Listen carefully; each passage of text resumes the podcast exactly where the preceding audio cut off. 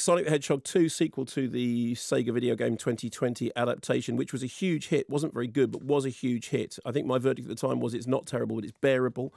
Um, this opens with Jim Carrey's Dr. Robotnik on the Mushroom Planet, where he's trying to make coffee, which doesn't work very well. He has to get back to Earth. This he does with the assistance of Knuckles, voiced by Idris Elba, and together they look at, go looking for Sonic. Here's a clip. I don't know how you got back, but you made a big mistake coming here. Oh, contraire, mon frère. The mistake was thinking you'd won. I get it. I don't think you do. But you're about to. And so will that idiot sheriff and his wife. And your little dog, too!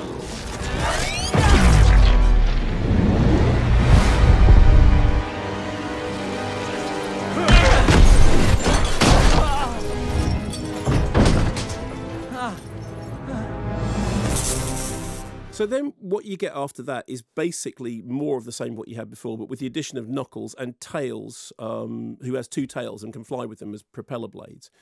And the plot is essentially a kind of uh, a, a, video game search. So you've got a map, you know, you've got a compass thing, you've got you got a maze thing, you've got an emerald, you've got some life bonding lessons along the way, and then there's a kind of comedy dance scene, which actually seems to have strayed in from another movie altogether. And then there's a sequence which is ripped off Raiders of the Lost Ark, in which one of the characters points out that this sequence is ripped off Raiders of the Lost Ark. So that's kind of, you know, it's that you know, nudge, wink, self referentiality mm-hmm. thing. Um, Jim Carrey has got this moustache that I'd actually quite like to see in a movie with uh, Kenneth Branagh's moustache from one the, of those from the Poirot films. Because actually, I think that they could just about get away. I mean, do you remember years and years ago when you and I were at Radio One?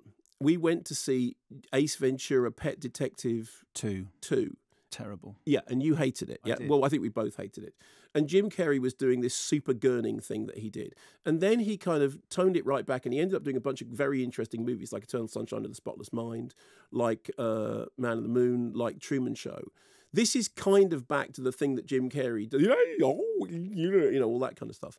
And it is true that nobody does it quite like him, but there's a reason for that, which is that it's, you know, it's slightly grating, but it's it's way too long. Um, it's not terrible. Uh, it's not as good as the original Sonic, which wasn't anything. I mean, when that original Sonic came out, you remember there was the whole thing that there was the fuss about they they'd redesigned Sonic for the film, so he didn't look like Sonic anymore, and then they changed it back, and actually it did work as opposed to in Cats when they did they changed the design and it you know nothing made any sense at all. But the original Sonic like was better than Street Fighter and better than Super Mario Brothers, but it wasn't as good as Pokemon Detective Pikachu, or it wasn't as good as the Lego movie. Well, this is kind of not as good as the first Sonic movie, and it's way too long, but it's fine. It is what it is. It's not. It's better than Morbius.